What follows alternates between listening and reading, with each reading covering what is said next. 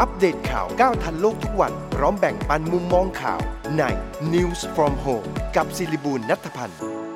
สวัสดีค่ะท่านผู้ชม และท่านผู้ฟังทางวิทยุสทร FM 106 วิทยุครอบครัวข่าวค่ะ ท่านผู้ชมทางช่อง YouTube ช่วยคิดช่วยทำทาง Facebook Live News from Home และทาง Podcast นะคะ ขอต้อนรับเข้าสู่รายการ News from Home กับดิฉันสิริบุญนัทพันธ์ในสายสายของวันอังคารที่ 26 ตุลาคม 2564 ค่ะ วันนี้ข่าวคราวเรื่องโควิด -19 น่าจะเป็นข่าวใหญ่ทีเดียวนะคะ แล้วก็ยังมีสถานการณ์โควิด -19 ในหลายประเทศทั่วโลกรวมถึงสถานการณ์น้ำที่หลายคนก็ยังคงกังวลใจด้วย แล้วก็เราจะมาคุยกันเกี่ยวกับโควิดสายพันธุ์ที่กำลังพูดถึงกันอยู่ในวันสองวันนี้ก็คือเดลต้าพลัสตัวหลานนะคะ ที่เดี๋ยวอาจารย์ดรสบูสายเชื้ออ่านงานวิจัยมาเก็บสถิติมาแล้วเดี๋ยวจะมาเล่าให้ท่านผู้ชม และท่านผู้ฟังฟังด้วย เรามาเริ่มต้นจากการสรุปประเด็นข่าวที่น่าสนใจกันก่อนเกี่ยวกับเรื่องของเดลต้าพลัสเนี่ยละค่ะ รองประธานกรรมธิการสาธารณสุขวุฒิสภา อาจารย์หมอเฉลิมชัยบุญยลีพันธ์นะคะ เปิดเผยว่าอังกฤษได้ตรวจพบโควิด -19 สายพันธุ์เดลต้าพลัส 6%ของจำนวนผู้ติดเชื้อและพบว่าสายพันธุ์นี้มีความสามารถในการแพร่ระบาดเร็วกว่าเดลต้าเดิม 10-15%ถูกจัดให้อยู่ในสายพันธุ์ที่อยู่ระหว่างการสอบสวน แต่ยังไม่ถึงขั้นจัดเป็นสายพันธุ์ที่ต้องกังวลค่ะ ขณะที่สถาบันวิจัยวิทยาศาสตร์การแพทย์กองทัพบบก พบว่ามีคนไทยติดเชื้อโควิด -19 สายพันธุ์เดลต้าพลัสแล้ว 1 คน เป็นชายอายุ 49 ปีทำงานที่อำเภอบางไทรจังหวัดพระนครศรีอยุธยา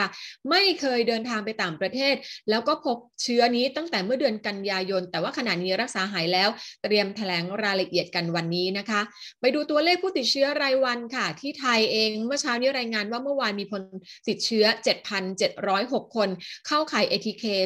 2,304คนถ้ารวมทั้ง 2 ระบบอยู่ที่ 1 0 0 0 0 คนนะคะ ผู้เสียชีวิตเพิ่มขึ้นเมื่อวานนี้ 66 คนค่ะ ตอนนี้รักษาตัวอยู่ในระบบ 98,150 คน อาการหนัก 2,414 คน และใส่เครื่องช่วยหายใจ 544 คนนะคะ ซึ่งสบคเองก็รายงานพบคลัสเตอร์ใหม่ของโควิด -19 หลายพื้นที่ค่ะ เช่นโรงงานและบริษัทเอกชนในจังหวัดประจวบคีรีขันธ์กลุ่มแรงงาน ในจังหวัดแม่ฮ่องสอน ในชุมชนและก็ตลาดในจังหวัดเชียงใหม่ลบบุรี เพชรบุรี ขณะที่ 4 จังหวัดชายแดนภาคใต้พบการติดเชื้อในวงน้ำชากับวงน้ำกระท่อม แล้วก็มีการล้อมวงดื่ม โดยใช้แก้วเดียวกันนี่แหละค่ะ ขอให้ทางจังหวัดกำกับดูแลอย่างเข้มงวด และกวดขันงานกระถินบุญบั้งไฟ ห้ามร่วมงานเกิน 500 คนด้วยนะคะ ส่วนที่เว็บไซต์ของเอ่อ Life Mint ของอินเดียก็รายงานว่าจีน พบผู้ติดเชื้อโควิด -19 รายใหม่ใน 11 มณฑลค่ะ โดยผู้ติดเชื้อส่วนใหญ่มีประวัติเดินทางข้ามภูมิภาค ทางการเตือนพื้นที่ที่พบการระบาดให้ รีบบังคับใช้มาตรการฉุกเฉินนะคะ ขณะที่กรุงปักกิ่งก็พบผู้ติดเชื้อรายใหม่ 6 คนในช่วงสุดสัปดาห์ก็เลยยกเลิกการแข่งขันวิ่งมาราธอน ซึ่งกำหนดจัดขึ้นในวันที่ 31 เดือนนี้ แล้วก็ห้ามประชาชนที่เดินทางมาจากเมืองที่พบการระบาดเข้ามาในพื้นที่ด้วยค่ะ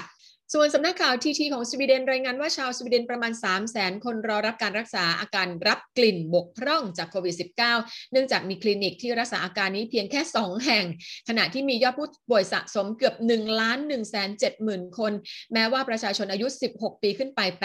84.7%จะฉีดวัคซีนแล้วอย่างน้อย 1 เข็ม และ 80.1%ฉีดวัคซีนครบ 2 เข็มแล้วก็ตามนะคะ ส่วนที่ออสเตรเลียค่ะสำนักข่าวซินหัวรายงานว่ารัฐวิกตอเรีย เข้าใกล้เป้าหมายฉีดวัคซีนครบโดสให้ประชาชน 80%เพื่อเปิดเศรษฐกิจอีกครั้งหนึ่ง ขณะที่ก็ยังมีประชาชนอายุเกิน 12 ปีมากกว่า 5 0 0 0 0 0 คน ยังไม่ได้ฉีดวัคซีนเข็มแรก ซึ่งจะไม่ได้รับการปกป้องจากการยกเลิกข้อจำกัดในวันที่ 29 เดือนนี้ ขณะที่พบว่าผู้ป่วยโควิด -19 รายใหม่ในสัปดาห์ที่แล้วค่ะ 2 ใน 3 คนเป็นคนที่ยังไม่ได้ฉีดวัคซีนนะคะ ไปดูตัวเลขฉีดวัคซีนของไทยกันบ้างค่ะ เมื่อวันนี้ฉีดเพิ่มมาได้ 694,868 เข็มนะคะ เป็นผู้ที่รับวัคซีนเข็มที่ 1 แล้ว 60.17%เป็นวัคซีนเข็ม 2 คิดเป็น 42.90%ของประชากรทั้งประเทศค่ะ เรื่องราวของมหาวิทยาลัยธรรมศาสตร์ที่ขอให้กระทรวงการต่างประเทศ อำนวยความสะดวก ในการตรวจสอบและจัดส่งวัคซีนโมเดอร์นาที่รัฐบาลโปแลนด์บริจาคให้มหาวิทยาลัยธรรมศาสตร์ กระทรวงการต่างประเทศก็ทำหนังสือถึงอธิการบดีมหาวิทยาลัยธรรมศาสตร์ โดยแจ้งว่าการบริจาคดังกล่าว ไม่ใช่การบริจาคระหว่างรัฐต่อรัฐ มหาวิทยาลัยธรรมศาสตร์ควรติดต่อโดยตรงกับหน่วยงานผู้บริจาค โดยอาจจะหารือกับกรมควบคุมโรค ซึ่งเป็นผู้รับผิดชอบการนำเข้าวัคซีน พร้อมทั้งเตือนว่าบริษัทผู้ผลิตวัคซีนต้องให้ให้ความยินยอมในการบริจาคด้วย เพื่อป้องกันการฟ้องร้องในภายหลังนะคะ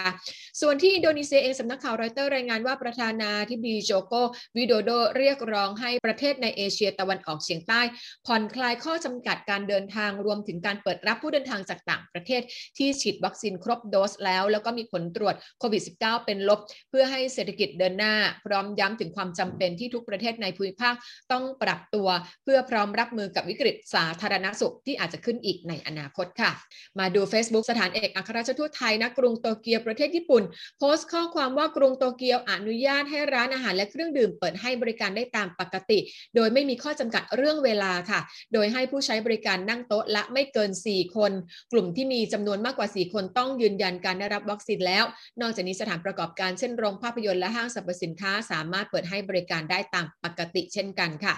ไปติดตามสถานการณ์อุทกภัยในประเทศไทยกันบ้างค่ะ ในพื้นที่ลุ่มน้ำท่าจีน หลังจากมีฝนตกหนักทำให้มีน้ำท่วมในจังหวัดสุพรรณบุรีและนครปฐมกรมชลประทานได้ลดปริมาณน้ำที่ผ่านประตูระบายน้ำพลเทพจังหวัดชัยนาทเหลือ 60 ลูกบาศก์เมตรต่อวินาที และผันน้ำออกทางคลองชนรับประทาน เพื่อลดปริมาณน้ำในแม่น้ำท่าจีน และติดตั้งเครื่องผลักดันน้ำเพื่อเร่งระบายน้ำออกสู่อ่าวไทยนะคะ ส่วนจังหวัดนนทบุรีก็เริ่มมีน้ำเอ่อเข้าท่วมอำเภอปากเกร็ดอำเภอเมืองอำเภอบางกรวยอำเภอบางใหญ่และบางบัวทอง ระดับน้ำสูง 30ถึง100 เซนติเมตร หลังจากน้ำจากแม่น้ำปิงไหลผ่านจังหวัดนครสวรรค์กว่า 3,000 ลูกบาศก์เมตรต่อวินาที ส่งผลให้ระดับน้ำในแม่น้ำเจ้าพระยาบริเวณเหนือเขื่อนและท้ายเขื่อนเจ้าพระยาสูงขึ้น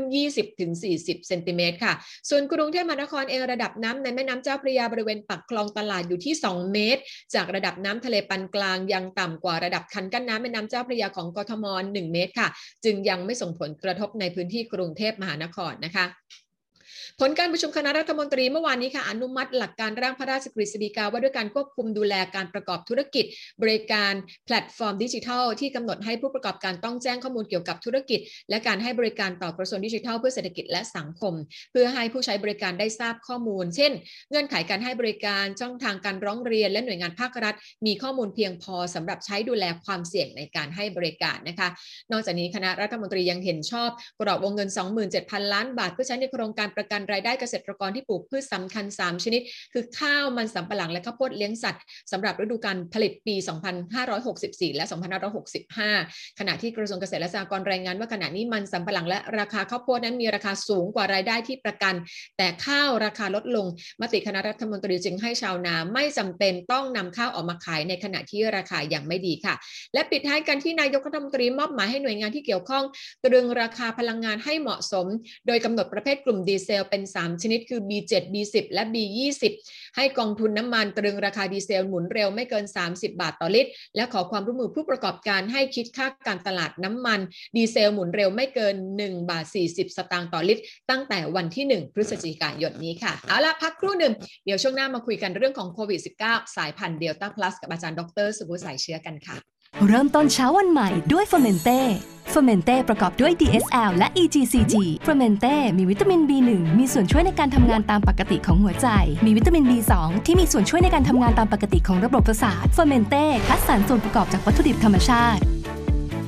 ซื้อเฟอร์เมนเต้ 30 ขวด ราคา 2,520 บาท หรือซื้อเฟอร์เมนเต้ 90 ขวด ราคา 7,200 บาท ตั้งแต่วันนี้ถึง 15 มกราคม 2565 เฟอร์เมนเต้ รสชาติดีมีประโยชน์ แม้ว่าต้องทำงานตลอดทั้งวัน แต่หญิงให้ความสำคัญกับการดูแลเอาใจใส่ตัวเองเสมอค่ะ หญิงดื่มเฟอร์เมนเต้ Tea Revive ชาขาว ชาเขียว ผสมสมุนไพร ซื้อเฟอร์เมนเต้ชุดของขวัญวันเกษียณ ชาขาวเฟอร์เมนเต้ Tea Revive 1กล่อง พร้อมชุดกาน้ำชาจากเฟอร์เมนเต้ราคา 1,050 บาท ถึง 31 ตุลาคม 2564 ชาขาวผสมสมุนไพร ตราเฟอร์เมนเต้ Tea Revive ในยุค New Normal แบบนี้ก่อนจะหยิบจับอะไรหญิงใช้เฟอร์เมนเต้แอลกอฮอล์ hand spray กลิ่นชาเขียวฉีดล้างทำความสะอาดมือก่อนทุกครั้งค่ะเฟอร์เมนเต้แอลกอฮอล์ hand spray กลิ่นชาเขียว มีส่วนประกอบของเอทิลแอลกอฮอล์ 75%กลิ่นหอมจากชาเขียว สะอาด สดชื่น ติดมือทนนาน พกพาง่าย ใช้สะดวก โทรสั่งซื้อได้ที่ 0922787405 หรือ 0922798035 หรือพิมพ์ค้นหาคำว่าเฟอร์เมนเต้ อัปเดตข่าวก้าวทันโลกทุกวัน พร้อมแบ่งปันมุมมองข่าวใน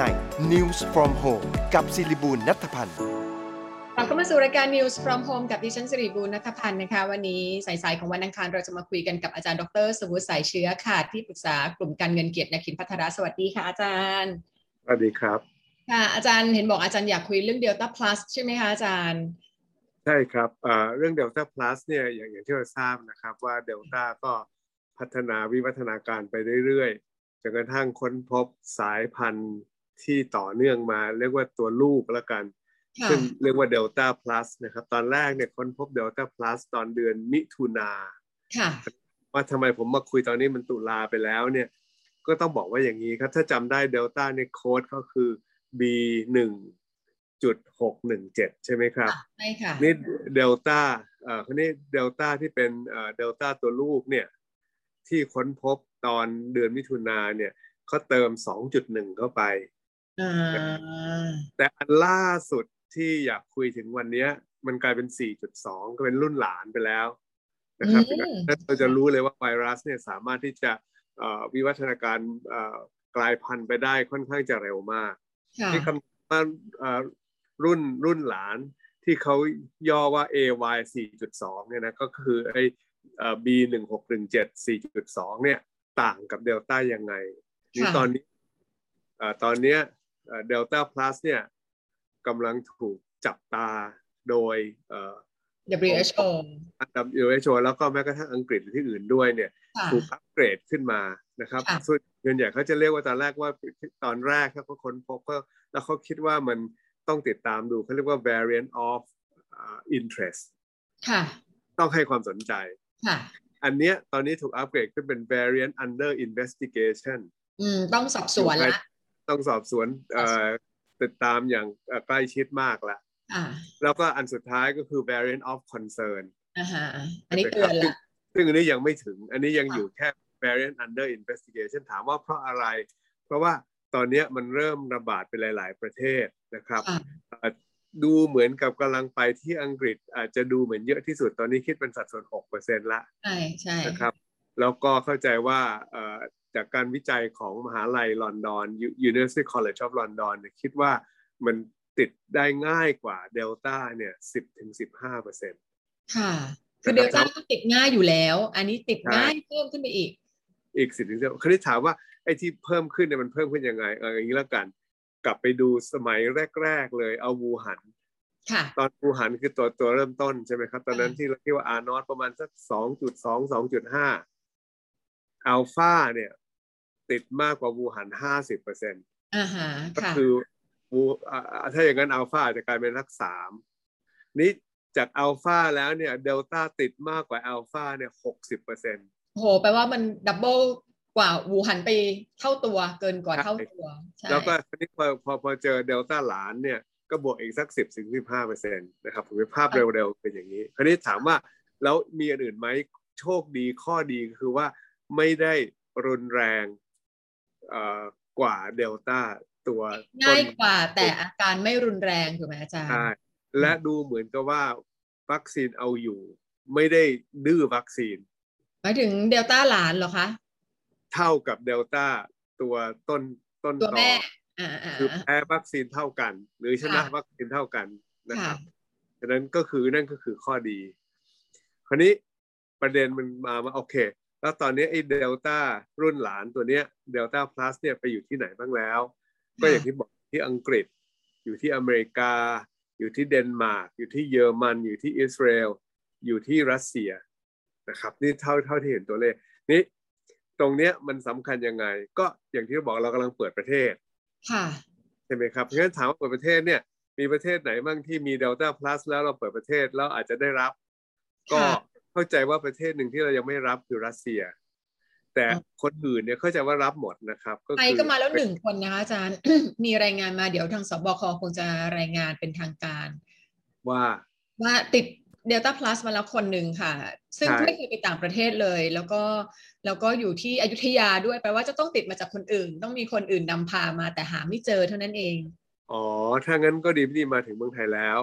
แล้วเดี๋ยวก็คงจะมาอีก เพราะว่าถ้าเราเปิดประเทศยังไงก็ต้องยอมรับความเสี่ยงว่ามันจะต้องมานะครับ ก็อย่างที่ก็คือตอนนี้คนพบแน่ๆไว้มีที่อเมริกาที่เดนมาร์กที่เยอรมัน ที่อิสราเอลกับที่รัสเซีย เท่าที่ผมทราบแต่แน่นอนคงไปมากกว่านั้นแล้ว ซึ่งถือว่าเป็นประเทศกลุ่มที่ประเทศไทยรับแล้วเปิดแล้วว่าไม่ต้องกักตัวอย่างอเมริกาอย่างอังกฤษนี่ไม่ต้องกักตัวแล้ว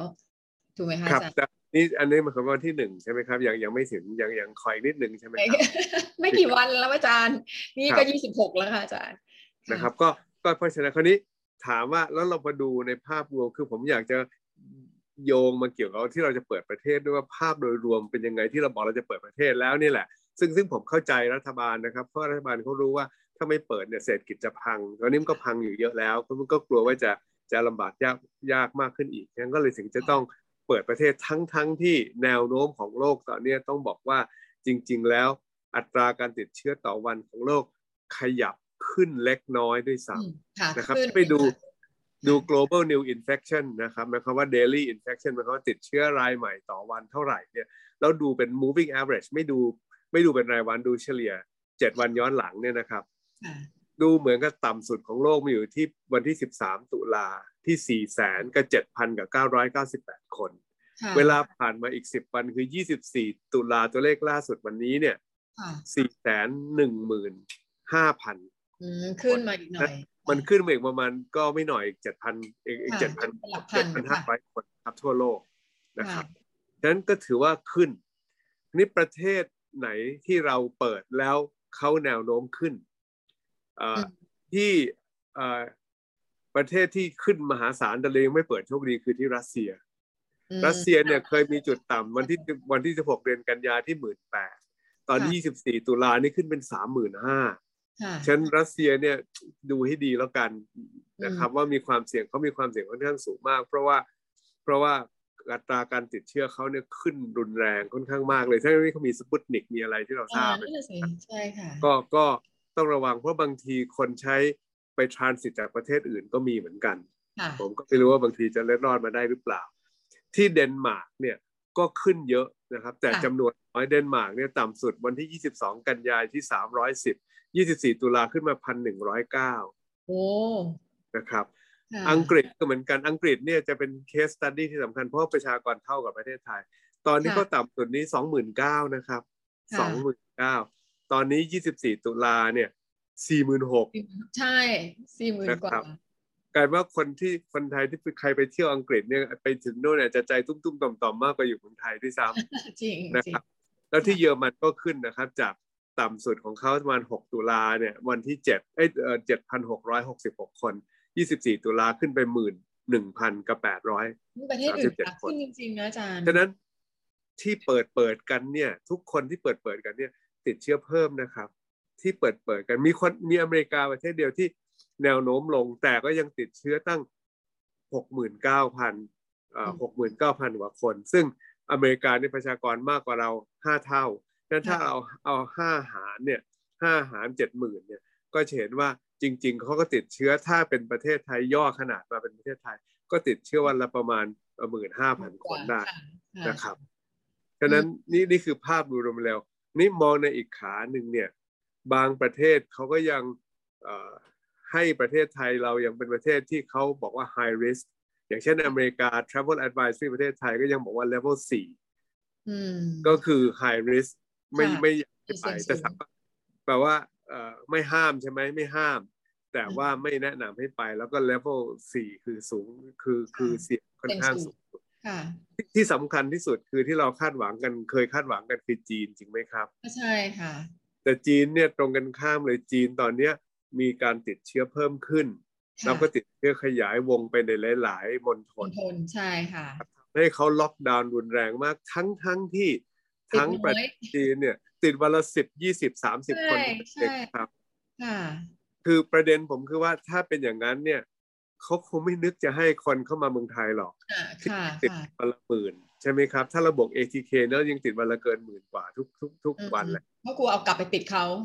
แน่นอนเลยเพราะว่าเขาประชากรพันสี่ร้อยล้านคนเนี่ยอืมเขายังติดแค่อาทิตย์ละเป็นร้อยฮะเราเขายังติดล็อกดาวน์เรายังเลยเรายังติดวันละเป็นพันเลย ฉะนั้นอ่าใช่ผมคิดว่าเรื่องการท่องเที่ยวเนี่ย ถึงมีการคาดการณ์กันว่าปีนี้อย่างดีก็อาจจะเข้ามาได้ช่วงสั้น ๆ เนี่ย ดีสุดเลยก็คงสักล้านคนเท่านั้นผมว่าไม่ถึงหรอก ต่อให้เอาลิซ่ามาก็ตามถูกไหมอาจารย์ลิลิซ่าก็ไม่ได้ป้องกันเชื้อได้นี่ครับอ่าค่ะค่ะ แล้วก็ค่ะปีหน้าเนี่ยก็คาดกันกันว่า หวังว่าจะมีนักเรียนเข้ามา6ล้านถึง10ล้านคน ซึ่งเทียบกับ40ล้านคนตอนก่อนโควิด เนี่ยก็ยังถือว่าต่ำกว่าเดิมมากแต่ก็คาดหวังว่าจะเป็นตัวช่วยเอ่อพยุง การฟื้นพยุตัวงของภาคธุรกิจได้ในระดับหนึ่งนะครับค่ะค่ะอาจารย์เดี๋ยวอยากจะให้อาจารย์ช่วยชี้ทางออกว่าถ้าเกิดว่า